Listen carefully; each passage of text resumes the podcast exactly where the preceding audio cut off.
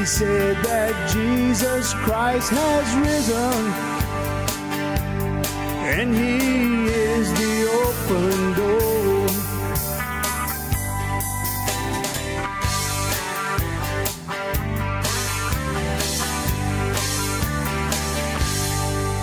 Well, how you doing, everyone? Welcome to the Cajun Conservative Show. I'm your host, Isaac Hayes, talking about life, talking about liberty, and talking about the pursuit of happiness.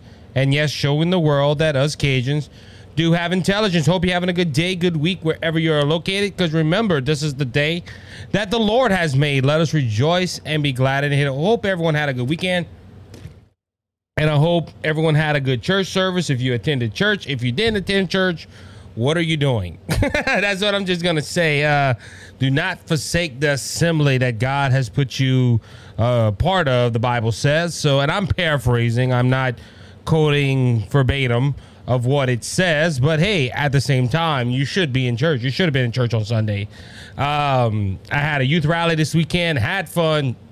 Um, our worship team, so proud of them young people. They went ahead and they uh, they played for the first time ever a worship service. Uh, and look, being part of youth ministry, you, you sometimes you look at it and you're like, man, you know, what what am I accomplishing? What what are we doing? And something like this last, past weekend happens. Excuse me. Um, some of these kids did not know uh, a chord on a bass or a guitar. Um, we had some kids they they grew up in church and they were growing up. They they played music at their local children's church before they became part of our assembly. And um, our drummer, our, our, our young man that's a drummer, uh, excuse me, he he hardly he never played drums before, but he came up to me and said, "I want to play drums," and we said, "Yeah, man, go ahead. Let's let's get you going."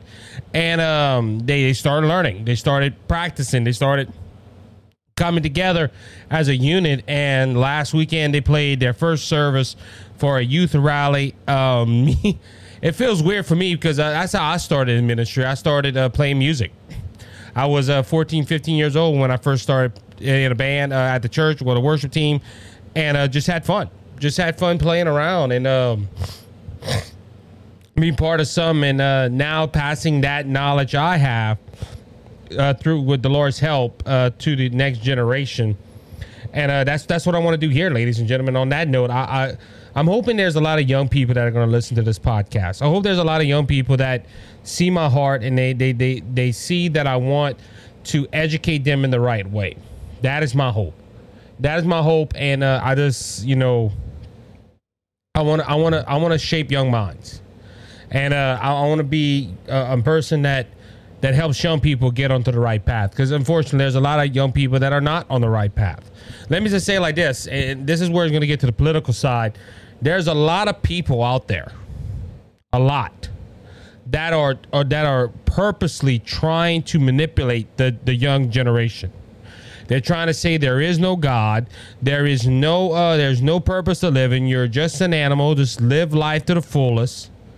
And the they just you know they, they, they're, they're training them up in the wrong way and these are the same people the same people that are trying to train these young people to think like that hey you know don't listen to them christians. Them christians are just being dogmatic. They don't want you to have fun. Uh, but listen to us. Because they're trying the devil knows. The devil has his minions out there.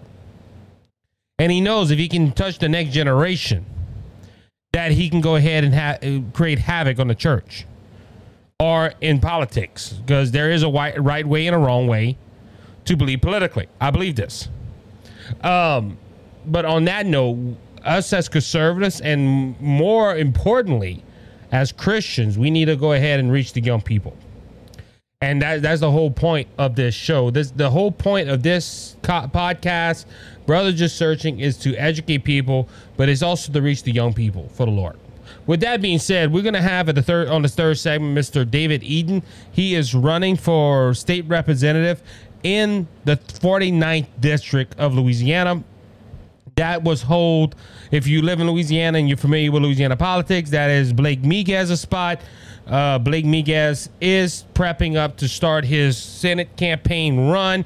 He's running, I believe, for Senate District 22, which is my district, and uh, we have some good candidates in there. We got Blake Miguez, we have uh, Hugh Andre, uh, we have a few people that are running in that position.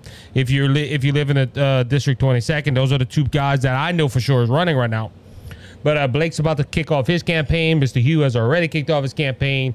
Uh, but in but uh, Blake Miguez's uh, former uh, representative seat. David is running for that. Uh, please be here to listen for that. That's going to be a great interview. And uh, let's start, ladies and gentlemen. Let's look. I, I'm going to be honest with you. I, I'm tired of the left. I'm just tired of the left. Why? Why do I say that? Because, ladies and gentlemen, the left don't move. They don't. I, and look, this we're going to talk about this train derailment, which there's there's more train derailments happening, ladies and gentlemen, and why is it happening now? We we have uh we all of a sudden we have chicken farms going up in flames. You you can have your thoughts, you can have your opinions on that, um, but you know that there's there's something going on in the nation right now. There's something going on in the nation concerning everything happening. But let's go. Let's go with this this whole train derailment in Ohio. Pete Buttigieg, Buttigieg, I call him Buttigieg, is in charge of this. He is he's in charge of transportation. He's in charge of uh, of all this stuff uh, concerning railroad tracks and everything to make sure they all done good. Well, this train derailment happened in February 3rd, ladies and gentlemen, of this year. Pete Buttigieg, you might call him Buttigieg, you might call him. Um, I, I'm trying to remember what uh, I listened to Scott's last episode. Go check him out, the Scott Force Show on Spotify, and uh, he called him. Uh, I can't think of his name. Ah, you know what? I'm gonna have to go look it up. Uh, I texted him when I was out. I was like, "You called him that, really?" But uh, but Pete, Pete, Mayor Pete did not go out there. He, he he he didn't go out there a week later. He didn't go out there a couple of days later. He he he was lollygagging.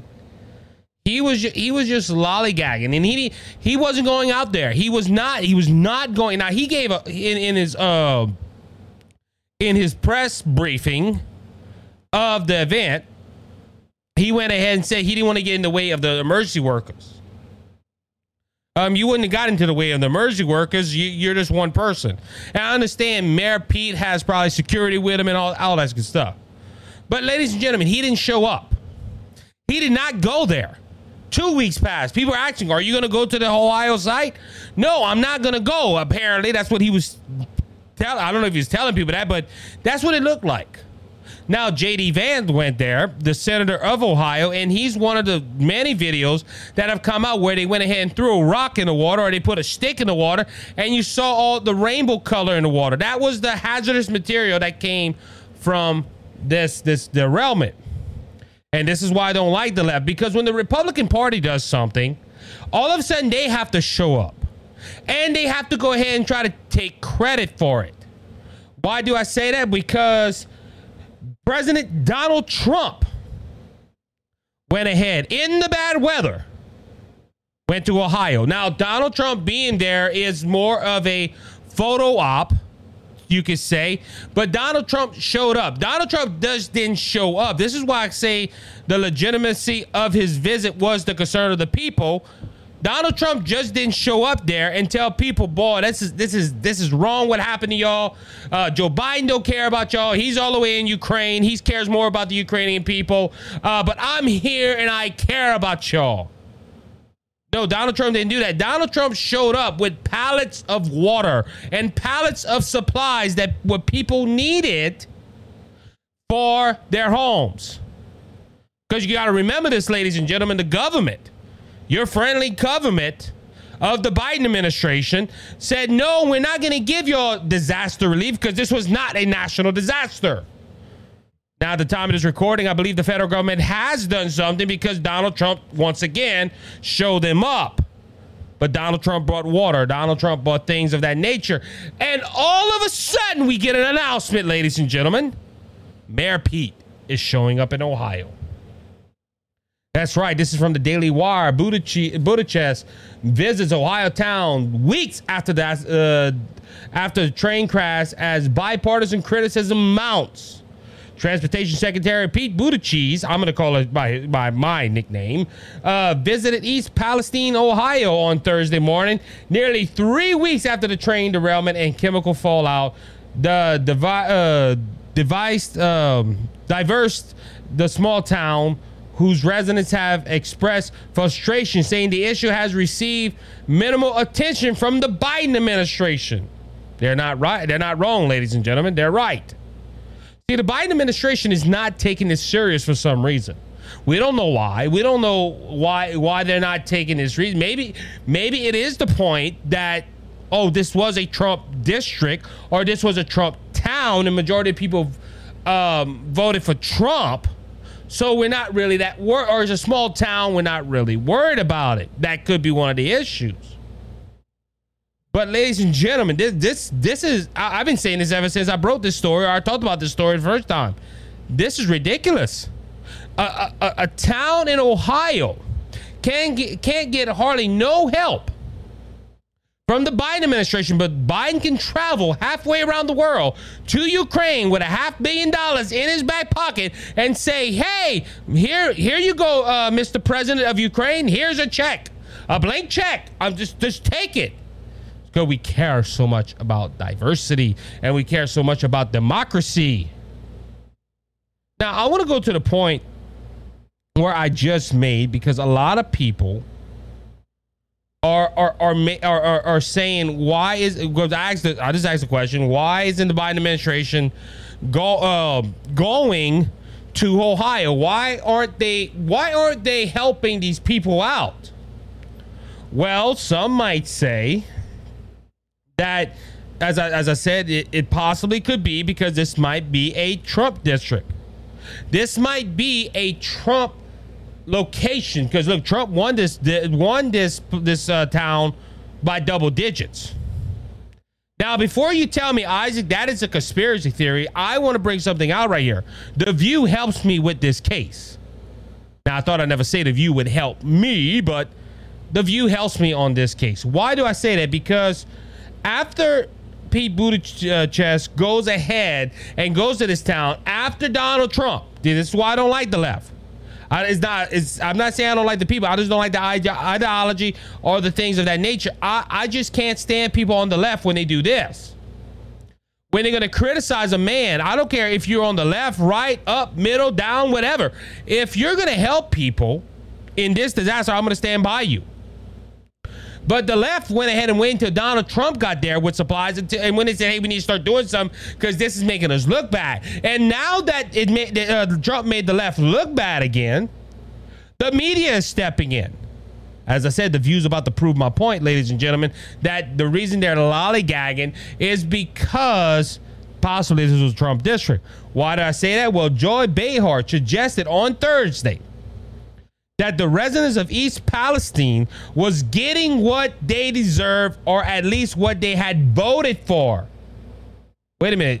Wait a. Hold on. Wait. What? In the wake of the disastrous train derailment that occurred nearly three weeks earlier, now this is from uh, the Daily Wire, in the days since the derailment and crash involving the number of cars that were carrying toxic material, residents have worried that swe- uh, chemicals sweeping into the ground and fumes from subsequent fires could indicate indicate that these toxics uh, introduce these toxins into the air and water supply for months or years to come. But Behar stated on ABC The View because former President Donald Trump favored deregulations across most industries and these residents overwhelmingly voted for Trump, they were simply seeing the nat- natural results of their choices. That's right, ladies and gentlemen. Behar having a conversation with co-host Sunny Hostin, who per, who first praised Transportation Secretary Pete Buttigieg for not going to East Palestine until nearly three weeks later. Uh, after the train derailment, she claimed that it was obvious he was doing the work rather than simply going for a photo op. Wait, what? You're not going there to assess the debt? He's working? No, ladies and gentlemen, Pete Buttigieg didn't go ahead and and talk uh, and was doing the work. He was talking about other things. He wasn't worried about the Ohio town. Hastings then attacked former Trump, who showed up in East Palestine a day ahead of Buttigieg, Buttigieg with trucks full of supplies and clean drinking water in tow, suggesting that his visit reminded her of the time he threw paper towel to people in Puerto Rico.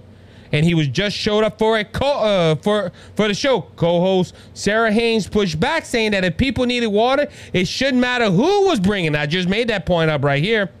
Behar then provoked to attack Republicans claiming that airlines were only safe because the government regulated them and mandated safety standards. Otherwise, where were we? She asks. We are going up in flames. And I want to read her uh, read her quote. Let me see. Uh, yeah, so they had another exchange between, uh, between some of the ladies, and um, they they uh, they said that the Norfolk Southern Railroad Company lobbied both Democrats and Republicans to loosen regulations. Uh, that's who you voted for in this district, she said, pointing her finger at the camera. Donald Trump, who reduced all safety, he did this. He did in those days. So, ladies and gentlemen, let's not blame the current administration because I, I have some questions right here that I, I really would like to ask Ms. Joe Behar.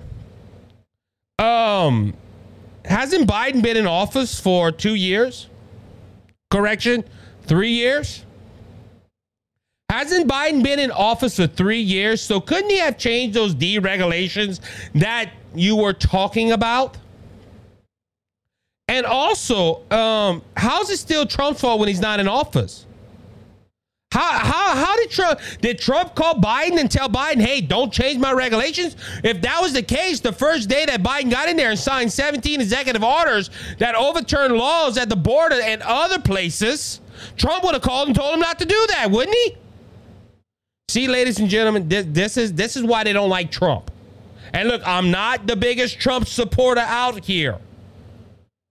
But, ladies and gentlemen, this is why they don't like Donald Trump because Donald Trump gets things done. Donald Trump sees the problem. Yeah, it, it, was uh, you could you could also also uh, do the argument as well that Donald Trump waited three weeks, but Donald Trump just, we just found out about the water like a week ago. Donald Trump brought a truck in with water and other supplies for people. It made Joe Biden look bad because Joe Biden just days before said, "I'm not going to give them disaster relief." And you have Pete Buttigieg standing in his office out of God, doing God knows what.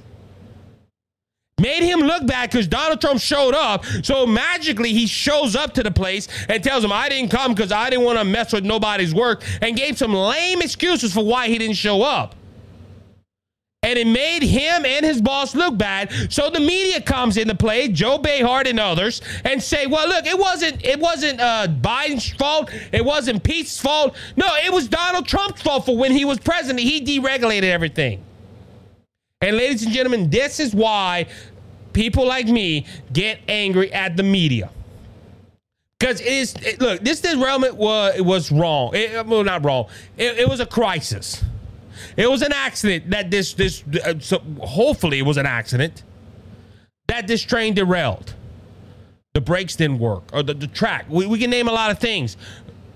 But you can't stop that event from happen, happening. But your response as a leader should be, hey, let's go help them people. No, Biden is more worried about people in Ukraine. Pete Buttigieg is worried about energy vehicles and every other thing.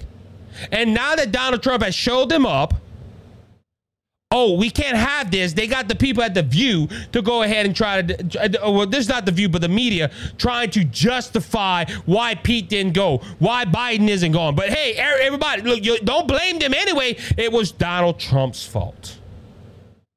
And ladies and gentlemen, this is why I get angry. Because let's put the blame where the blame is supposed to be at, not who you you hate, and you're gonna pass the blame on there. With that being said, I'm going to go ahead and take a break. We'll be right back after this short message.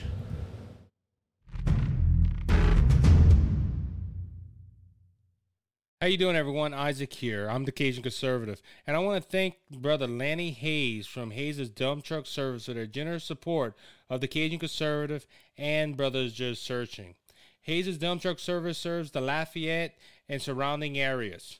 If you have any job that you need done, like cleanup or hauling material to your job site or your home, we haul limestone, we haul sand, we haul topsoil, any type of material you need.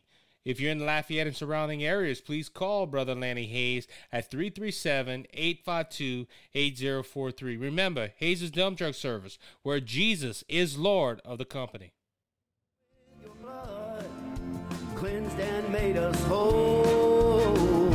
Not one not one soul. All right, everybody, welcome back to the second segment of the Cajun Conservative Show today. Uh, ladies and gentlemen, Republicans are stirring up hornets' nests. That's right. Um, like I said, it look. I'm not trying to because I want to make clarify something. I, I said I don't like the left or I hate how the left operates, and that is true. I don't like. I, it's not that I don't dislike the people. I just don't like their ideas. And this is this is I'm, I'm gonna bring out a point right here that I, I think I need to address is the the, the left's hypocrisy. Because I'm gonna go back to January 6th, right here on this segment. How the Democrat Party push and push. And I, I say to the Democrat Party, some on the right as well, the Republican Party, which I don't really call them the right or conservatives, I call them rhinos, because they're only Republican in name only. If you need names, uh, Liz Cheney and uh, Adam Zinslinger, um, just to name a few, and also some on the some in the Senate side, because half our Senate is rhinos. But if you remember, January 6th happened and people cried insurrection, insurrection, insurrection. And they had tons of footage. They had that all this stuff going on. And when the January 6th committee, which we knew was a sham from the beginning, when the January 6th committee came out and said, we're going to go ahead and start releasing footage, it was kind of funny how they only released some of the footage. What they did was they teamed up with a TV production team and they edited certain points that prove their points. Not everyone did not see all the footage, but the the Democrats and some Republicans that were sitting on that committee did not want to release all 41,000 hours of the January 6th footage. The January 6th committee, their whole fo- focus, and I will say this till the day I'm gone, was to stop Donald Trump. All they did was, and it was, a, and this is the bad thing, it was all tax paid. Think about this it was all tax funded, the January 6th committee. So for them to propagandize you, they use your their, your money to do it.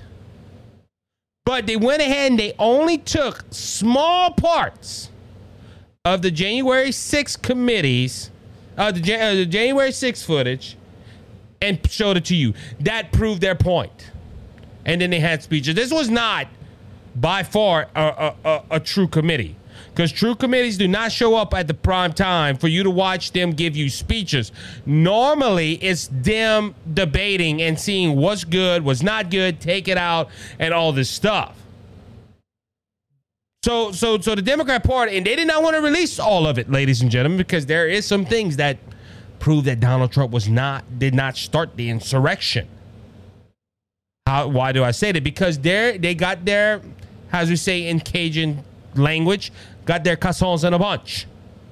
Why do I say that? Because House Speaker Kevin McCarthy went ahead and released all 41,000 hours of the the footage to Fox News, and that's not Fox News, specifically to Tucker Carlson. And they went ahead and they released it. Tucker Carlson is working on it. I promise you, when that footage comes out or when Tucker says stuff about it, I probably will report it on this on the episode upcoming. But ladies and gentlemen, the Democrats are angry at it, especially Adam Schiff. As Townhall has reported, Adam Schiff is having a meltdown over nearly uh, over newly released January 6th co- uh, footage. Um, Adam Schiff went ahead and tweeted this. Kevin McCarthy turned over January 6 videos to right wing propagandists. Tucker Carlson. Uh, who's what is Don Lemon? Don, if you have if you have to name right wing propagandists, um, you're gonna have to talk about the leftist propagandists like Don Lemon and everyone else that works at CNN. Because you got to realize, and this is why I'm saying this, because while Jan- the January 6th committee was looking at all the facts and, and trying to find if Donald Trump did something wrong, you had everybody on CNN and even some on Fox say, oh, well, this is damning evidence against Donald Trump. Donald Trump looked like he's going to jail. Oh, the January 6th this and January 6th that. And they were trying to ingrain into the American people that Donald Trump sat down in a black in a dark room somewhere with all his allies and planned this whole thing out. And like I said, they only released certain videos that prove their point. Continue on with his tweet. A man who spews Carmelin, uh, Carmelin taking po- talking points suggests January 6th was a false flag and spreads the big lie. Make no mistakes, this isn't about transparency, it's about fueling dangerous conspiracy theories. Um, to prove your point that Donald Trump was guilty of a crime that none of his peers vote, viewed him guilty. You hid certain evidence to prove your point for the January 6th committee. Now he's blaming us for conspiracy theories? Now, former Congressman Adam Kinzinger, who tried to sell signed copies of the January 6th committee's report on Amazon, is also having a crackdown. This is a Republican. Uh, so Kevin McCarthy shared the surveillance footage not with the rest of Congress investigators or anyone else like that. It was at Tucker Carlson. Um, this is this is one of the same man. This is this is one of the same members of that committee that got on the committee not because he was someone that had a different view on it. No, he agreed with Nancy Pelosi because see, Nancy Pelosi did not let nobody. Well, she wanted to only certain people that believe that Donald Trump caused the insurrection. Why do I say that? Because when Kevin McCarthy said, "Hey, I'm going to put Jim Banks, I'm going to put Jim Bo- Jordan's on that committee to have a different outlet," the first words out of Nancy Pelosi's mouth was, "No, you cannot do that because they, they're they're in alliance with Trump." So it wasn't fair. But now we have Kinslinger saying, oh, they didn't share it with the rest of Congress. Well, why did Nancy Pelosi do it? See, this is how this is how leftists think. I'm gonna call them what they are. They're rhino leftists. They're talking out of both sides of their mouth with this. Oh, he didn't release it with the other congressman. Y'all didn't either.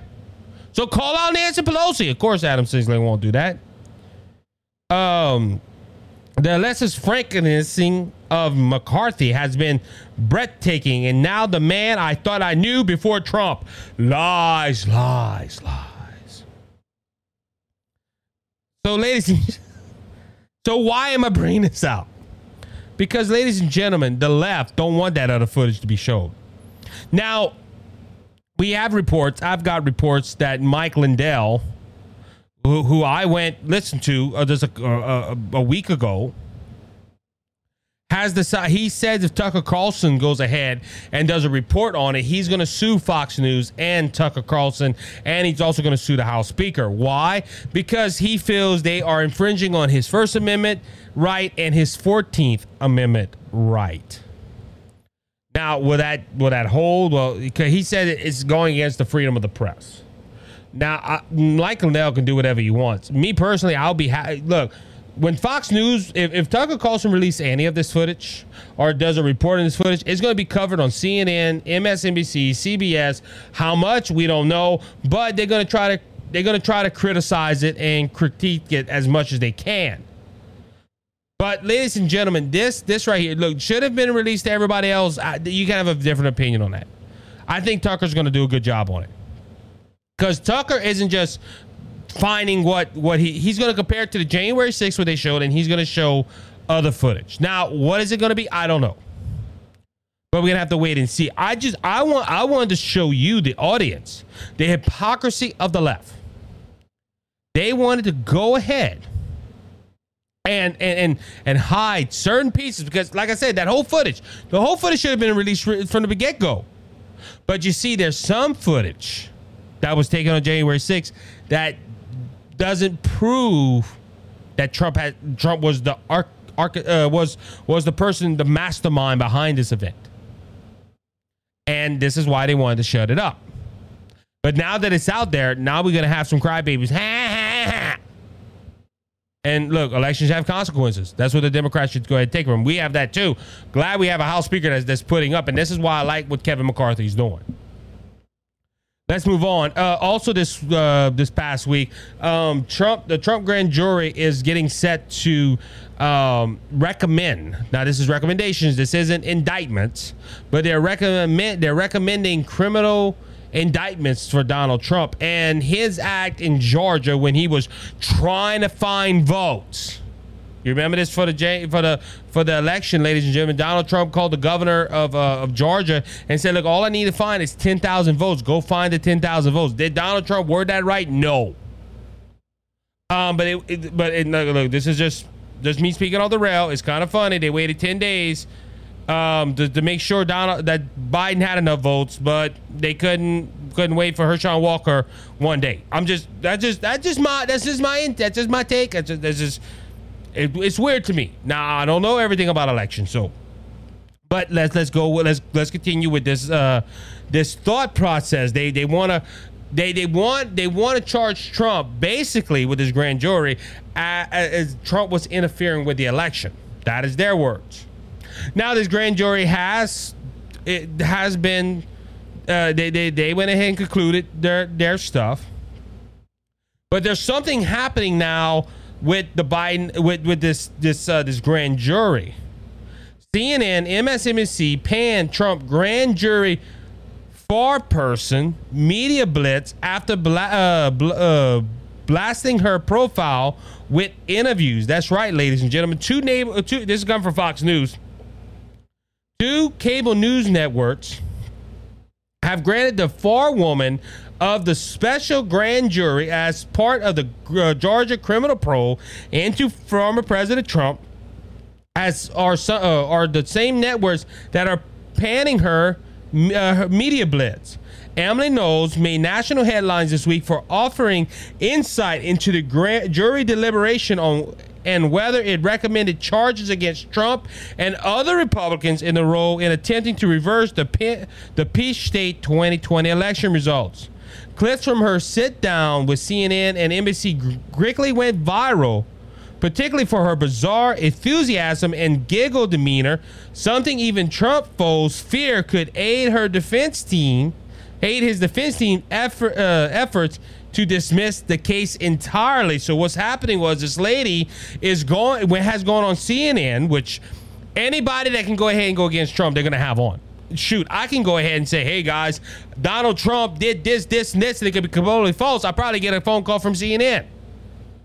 So she went on CNN and she went on MSNBC. They're asking her questions uh, like, uh, you know, did, did you want to have the Trump? Uh, do you want Trump to testify? She's like, oh, I wish Donald Trump would have came because I would have been, I would have said it all slow too. Like, do you solemnly swear to tell the whole truth and nothing but the truth? And her eyes is about to bulge out of her head. Look, I'm not, I'm not trying to make fun of the lady, but she's and she's she's laughing and giggling and she's uh hum. Uh, ladies and gentlemen, this was a joke.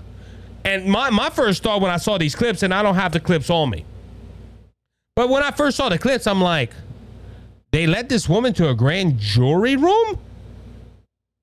Now, ladies and gentlemen, her demeanor and she she's slipping things out is kind of making this a case for Trump's defense team. They the, the, the Democrats and all, all the people that are talking about this is is right because she's doing this. She was eh, she was like happy to be in there to indict Donald Trump. And ladies and gentlemen, how is that fair? That you had a grand jury person, the and this is not the grand jury person, the far woman, the one that swears in, the one that that that that leads the jury, going on national TV saying she could not wait to hear what the president had to say and tell him to tell the whole truth. And ladies and gentlemen, you hear these clips and you see her it's like she was happy that she was there because she could possibly put the president, the former president, in jail. Now, if this was somebody on the left and the right did this, oh, you would have an upcry in the media. Oh, this is not right. This is partisanship. This is this. And guess what? It you're not you now you're having some backlash from this, and CNN and MSNBC is um is uh is bringing is trying to debunk not not trying to debunk. Jay they're trying to bring down the tension. Uh someone uh someone went on tv uh on uh let me see what show. Uh Shortly after her interview with CNN Kate Bolduan on Tuesday, her colleague Anderson Cooper and Eli Ho reacted to the astonishment. First of all, why this person is talking on TV, I do not understand. A shock uh, uh, Cooper said. She's clearly enjoying herself, but I mean, is this responsible? She was the far person of this grand jury. This is a horrible idea, said Hugan, uh, a CNN legal analyst, and I guarantee you that prosecutors are wrenching watching her go on this. I was watching just, uh, I was wrenching just watching her in, in eagerness to, like, you know, hint at stuff. Cooper explained, there's no reason for her to be out talking.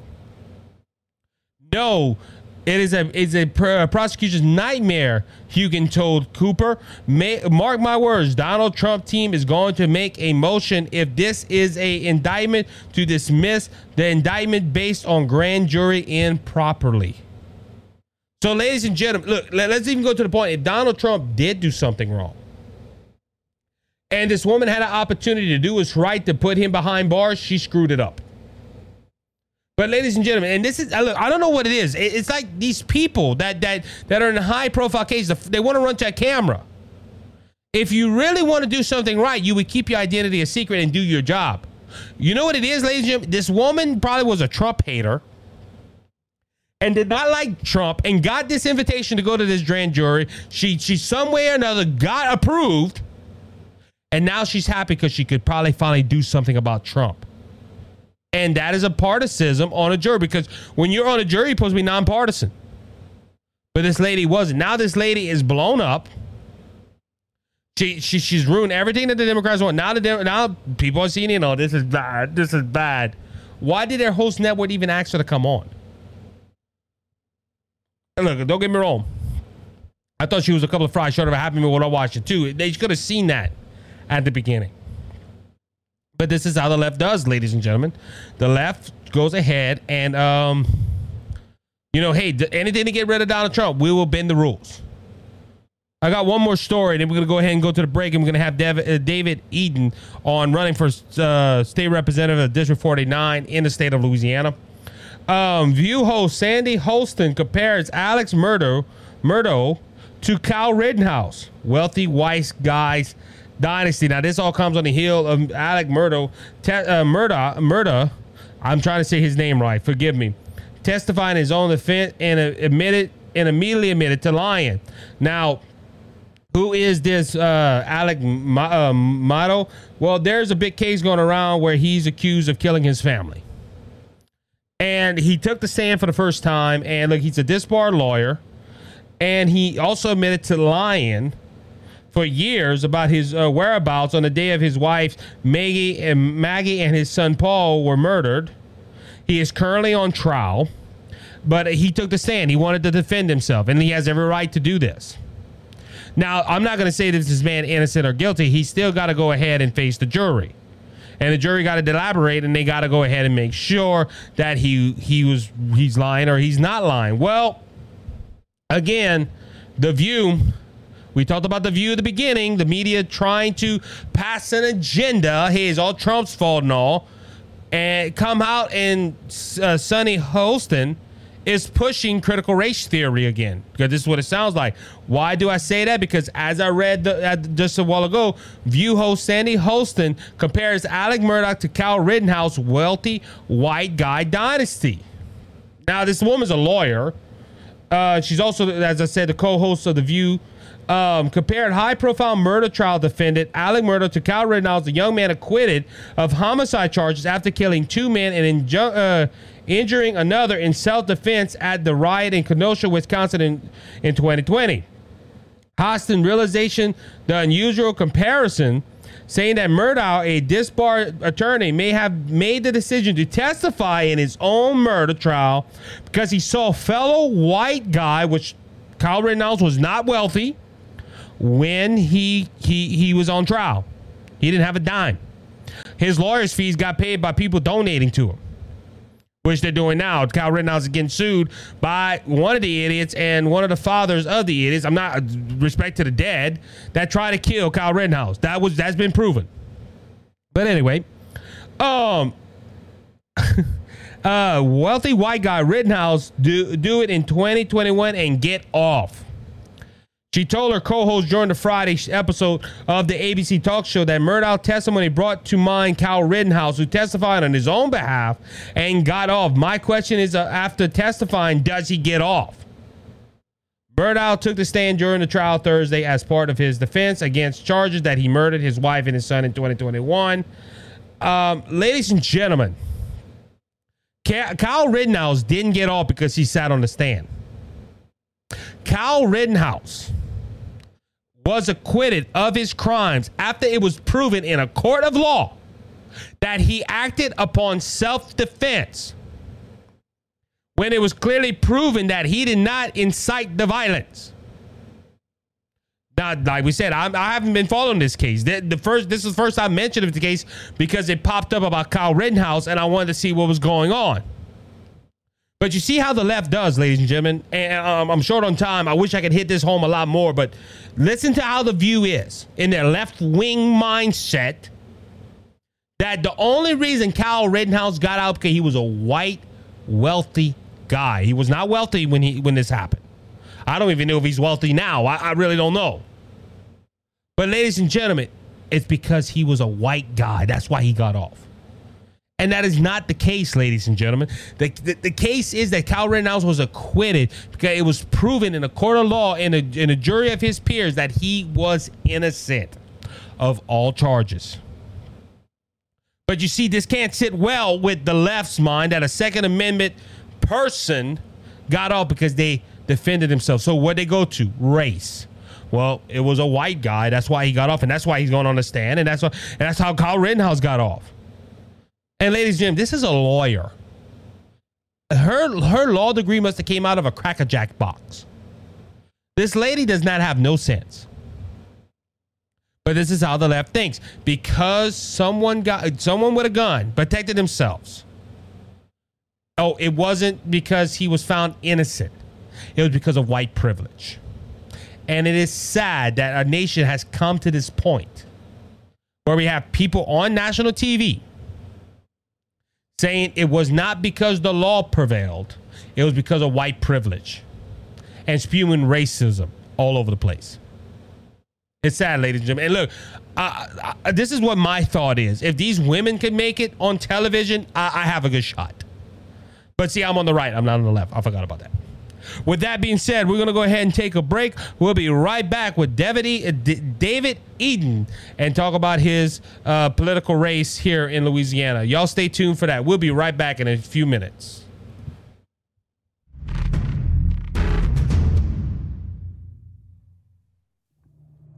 Cheers and good on you, boys and girls. My name is Scott Ford, and I have a podcast on Spotify. I would love it if you went over and subscribed to my podcast. It's a talk show. It covers a wide variety of topics. I cover success, motivation, uh, funny stories, topical events, things going on in the world. And I would love it if you went over and subscribed to my podcast. Thank you so much, Isaac. God bless. Enjoy your life.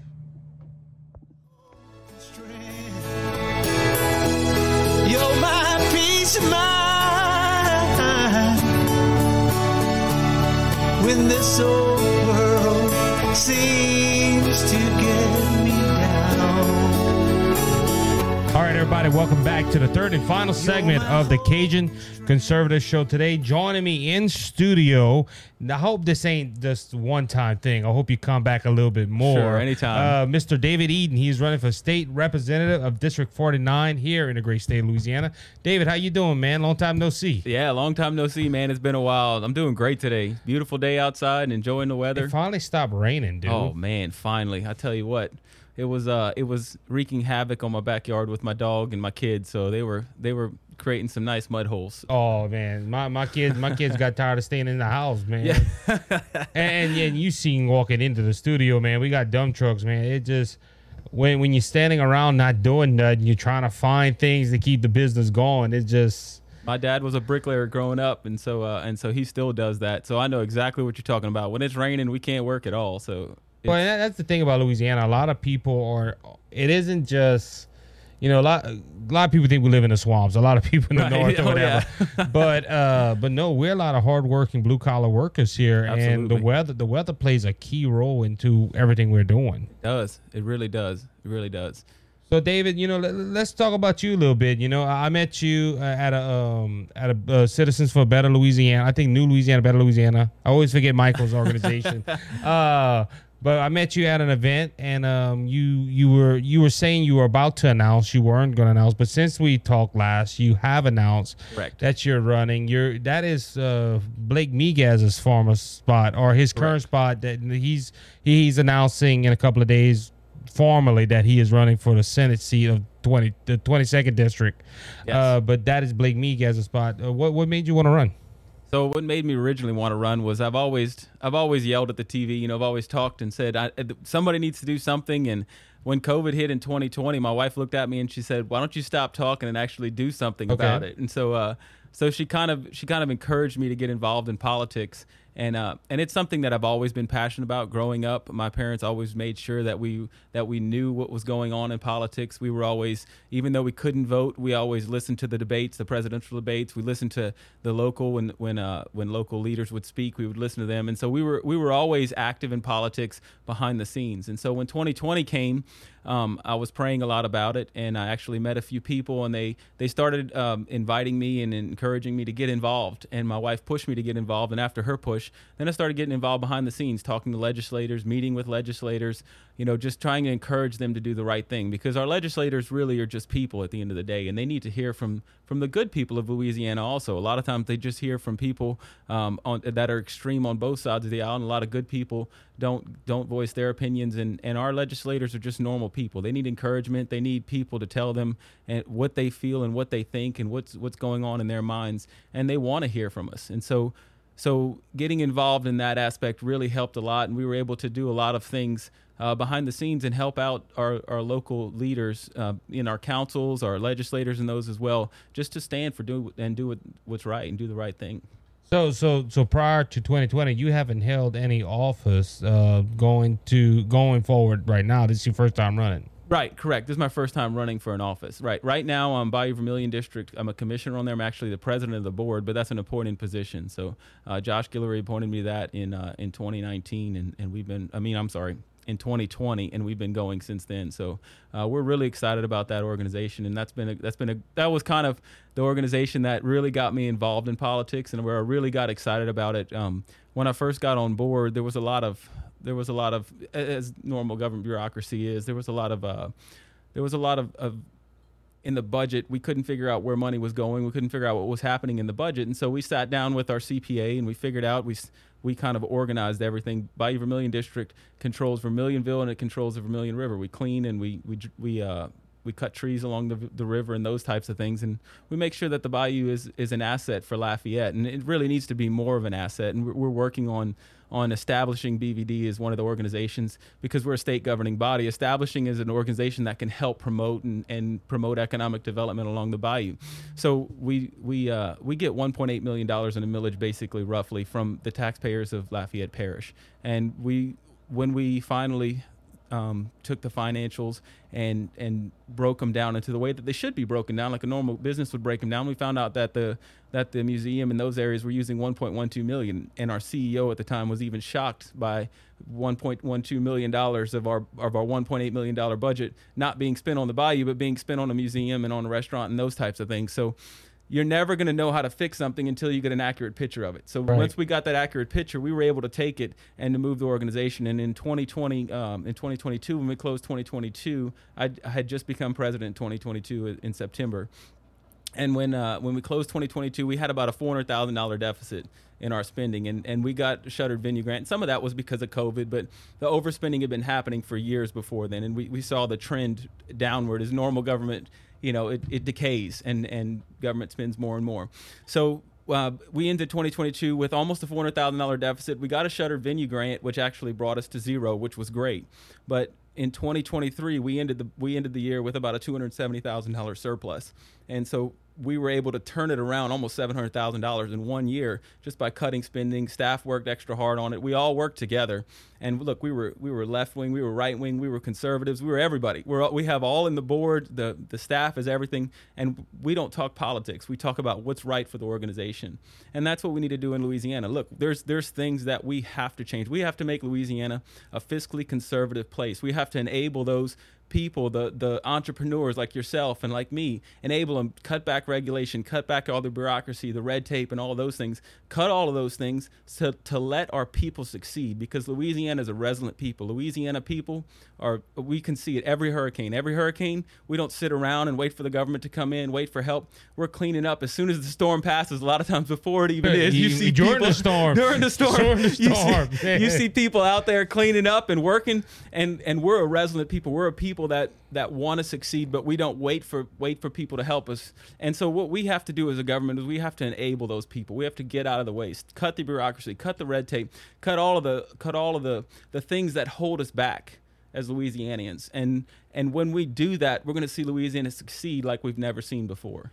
On that note, don't don't about succeed. Cause look, we we and I've asked everyone that's come through this this studio and virtually of the the problems that we have with ex migration. We have people leaving here, and uh, one of the reasons I hear the most is that listen, we just we don't we can't find a good steady paying job. Correct. Um, Mr. David, I had a, a a person that I know just come back from Texas because he just finally found a job and he wanted to be home. But the reason he didn't come before, there wasn't a good paying job. yep There was nothing lining up. And look, I, I'm going to say it. I don't know if you're at liberty to say, but I'm going to say John Bell has hurt this state a lot. yes. Uh, my guest host a couple of weeks ago, Mr. Barry Martin, brought out statistic, uh, statistics evidence. He brought out evidence that showed, look, John Bell has hurt this nation more than anything. And it look what's sad is some Republicans helped him Yeah. do it. And, and that's why I want to ask you, you know, God, you sounding like you're on the right track. Turn this turn the state back to a conservative leaning party, uh, a state, so where we we don't have people leaving out. Because I, I bring this out to everybody. We we almost lost another congressman. correct And the last time we did that, we lost uh, we lost one of them. I believe it was uh, Jeff Landry that that lost his seat Right. to Charles Boustany.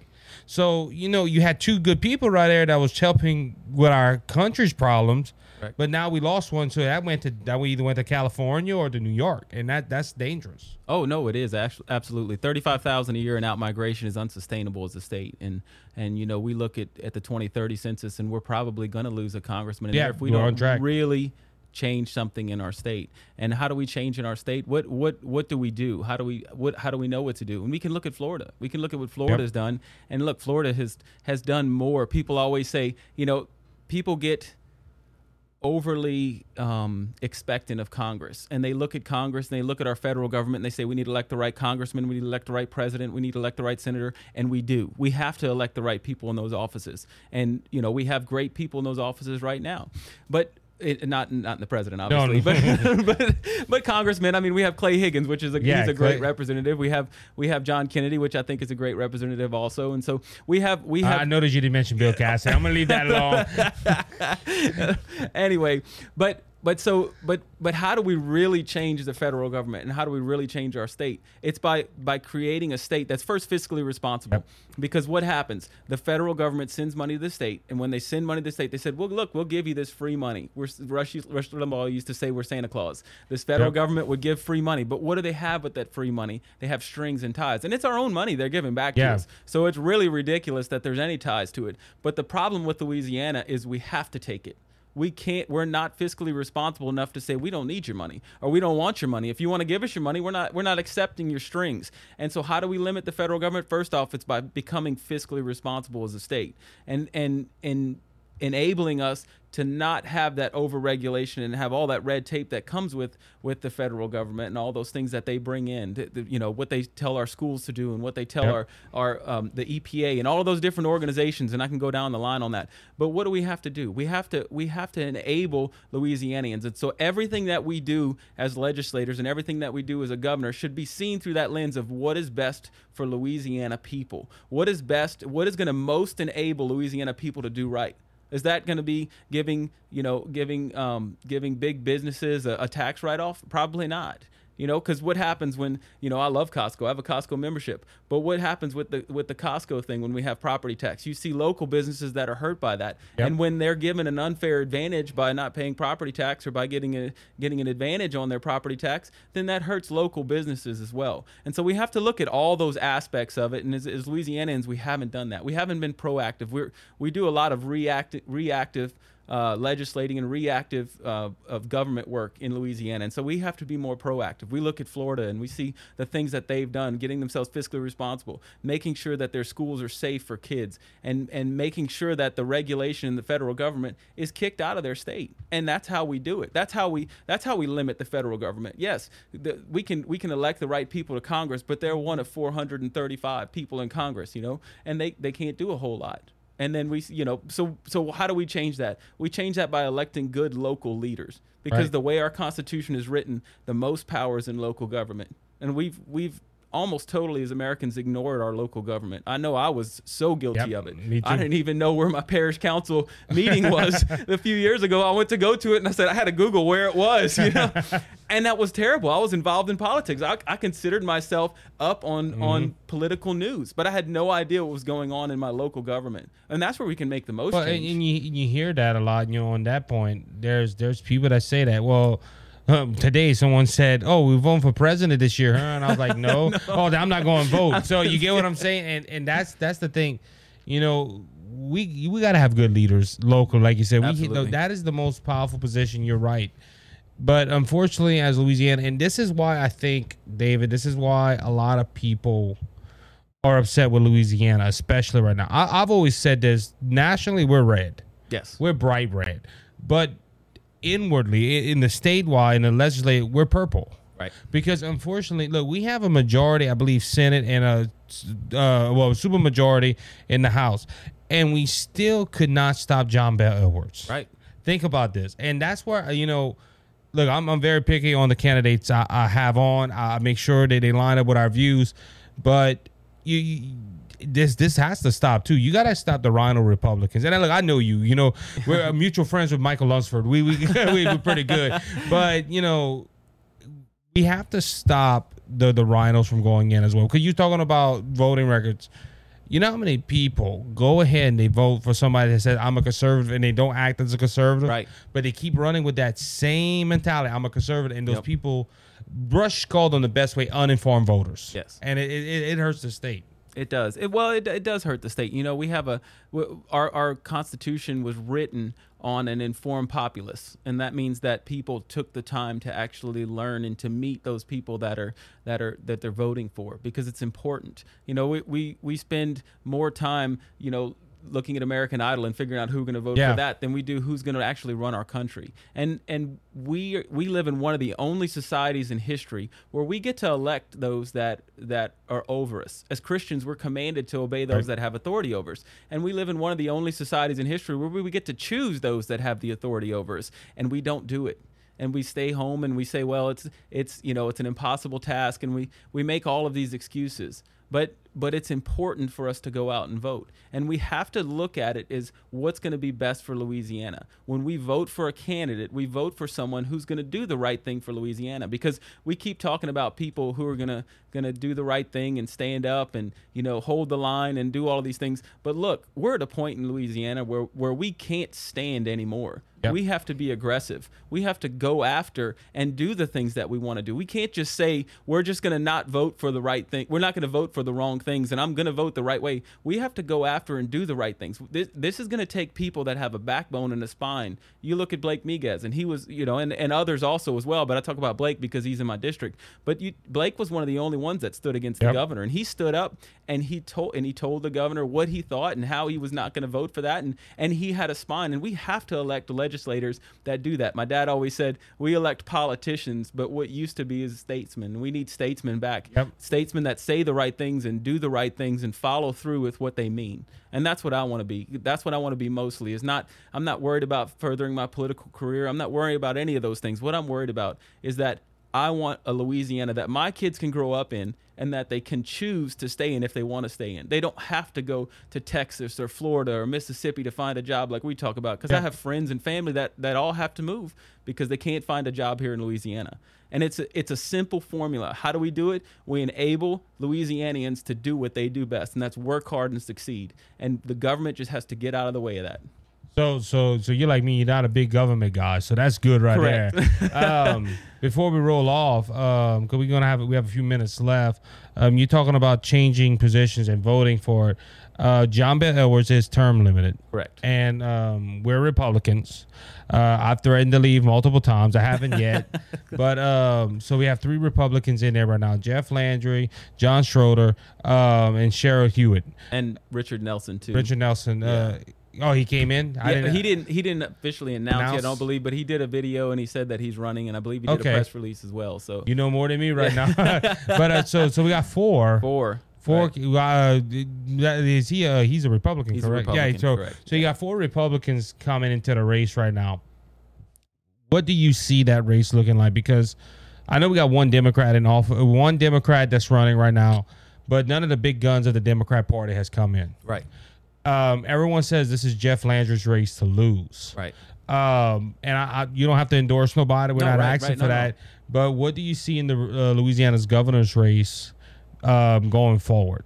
So what what I always love to see is I love to see I love to see debate and I love to see discourse and I love to see politicians that run a great race. And so I love John Schroder. I know John Schroder. I love Jeff Landry. I think he's great. I don't know Richard Nelson really that well. Met him a few times. Sharon Hewitt, met her a few times as well. I don't know any of them. But what I hope happens in the race is I hope they run a race that talks about what they want to do for the state, how they want to change. You know, if they if they want to talk about their opponent, that's fine. But what we have to do is if no one wins in the primary and if we have a runoff, we have to come together and vote Yeah. for the right candidate. We have to. That's what happens every time. We get we get so hurt at each other. We throw so much mud at each other and we get so angry and we get so so entrenched with our candidate that when they don't win in the primary, we get to the runoff and we say I'm Yeah, not going to vote, vote, at all. yeah. I'm not going to vote or I'm going to vote for the other guy. We saw it all the time. I knew I knew when John Bel as last race, when I saw Republicans for John Bel, I said it's over. John Bel won the last race. And it was it was it was and I'm not even a political consultant. I'm a nobody. You know, I'm just a guy.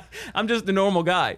But but I knew that because Republicans, what do we do best? We shoot ourselves in the foot best. And so we have to realize, look, we have to come together for the good of Louisiana because it's all about Louisiana. It's not about me and it's not about you. It's not about any of the other candidates. It's about what's best for Louisiana and who's going to represent and who's going to do the best for Louisiana.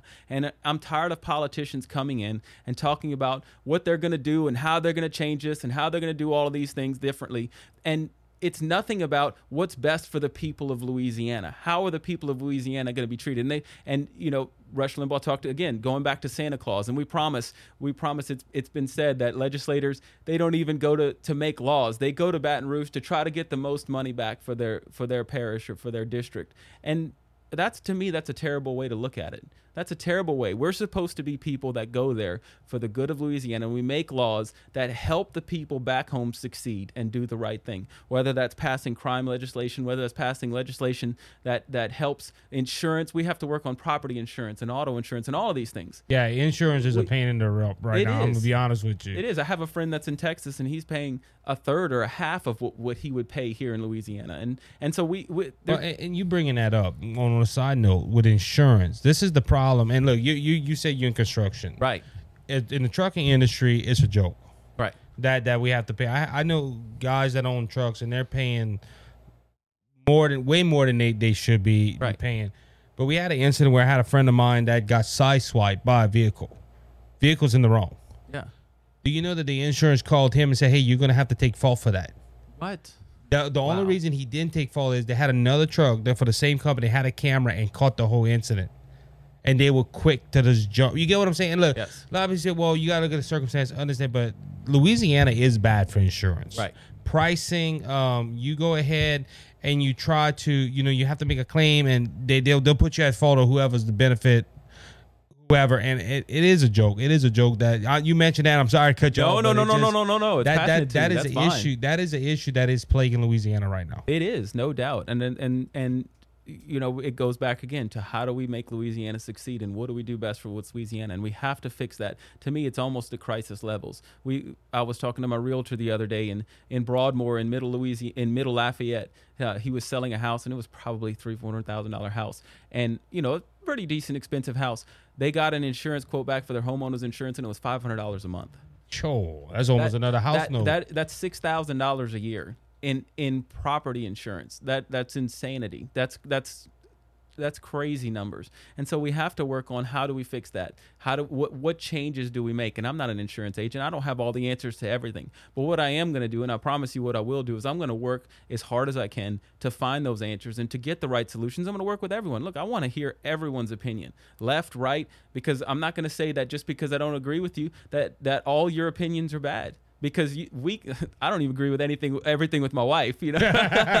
and and what I always have said and what I've say as Bayou Vermilion District President is that look, we can disagree on 98%, 99% of everything. But if that 1%, let's just go ahead and get that done. Look, the Yeah, only people that done, yeah. the only people that it's hurting are the people of Louisiana and the taxpayers. That's the only people that it's hurting when we when we squabble over nonsensical things that don't do anything. And so let's start making some progress. Let's work together. Let's build a team and a coalition of, of people that can work together because we can work together and we have to work together. We can't do it anymore where it's old school Louisiana politics and it's you know it's crooked and we all we always joke about how crooked Louisiana politics are and thank A lot of that now that with social media and with cell phones and all those things, a lot of that crookedness has been taken away because the, you simply you don't have the opportunity for it anymore. Right. There's so much transparency in government that a lot of it a lot of it is going away. Not to say there's not because there is crookedness in government and it always you know there there will be. And we and our job as legislators and our job as as the people is to hold them responsible.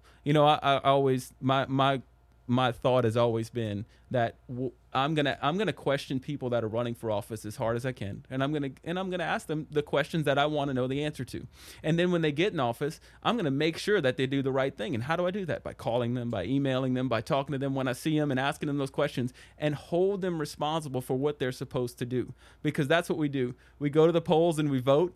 And then we don't talk to our representative until four years later. Yep. When when they When they come, up come to knock on the door. Yep when they come knock on the door again or, or they ask for our vote again or we see them in an event four years later and so we have to hold our public officials responsible for the four years or three years or two years or however long their term is depending on what they what they're running for how we have to hold them responsible the entire time and we have to do our due diligence because look i can promise you if if your mayor of, of, of, of, of Breaux Bridge over here started to do something and you didn't like it, or your city council, and 200 people called them and said, We don't want you to do this. They're not going to do it because 200 people called them. Because I can promise you, and I've talked to many council people and I've talked to a lot of people, they'll get four or five phone calls, six phone calls. Maybe if it's a hot thing, they'll get 20 phone calls, but they don't get a whole lot of uh, cooperation or input from the public. So if we as public citizens just do that, we'll set what we want a lot better than just sitting back and, and just yelling at the TV. And I'm and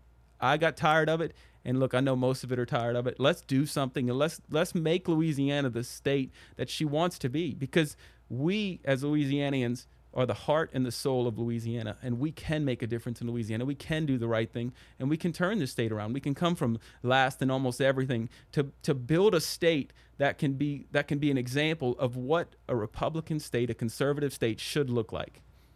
David, while uh, before we wrap up, uh, can you go ahead and let people know where they can find you uh, if they want to get in touch with you to ask you any questions and um, uh, give a shout out to your campaign, man. Oh, thank you, man. I appreciate it. So you can look us up on Facebook. Where uh, David Eaton for State Representative District 49 uh, is my Facebook page.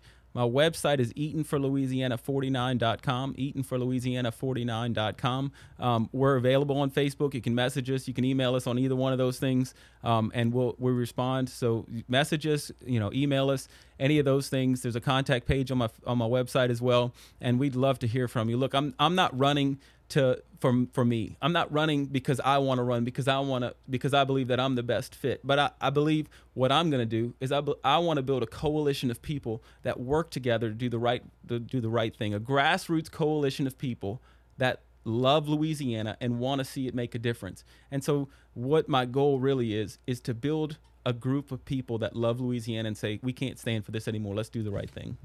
Good job. Good job. All right, David, thank you for coming on, you, man. man. I Hope you come back it. soon. You know? Absolutely, anytime.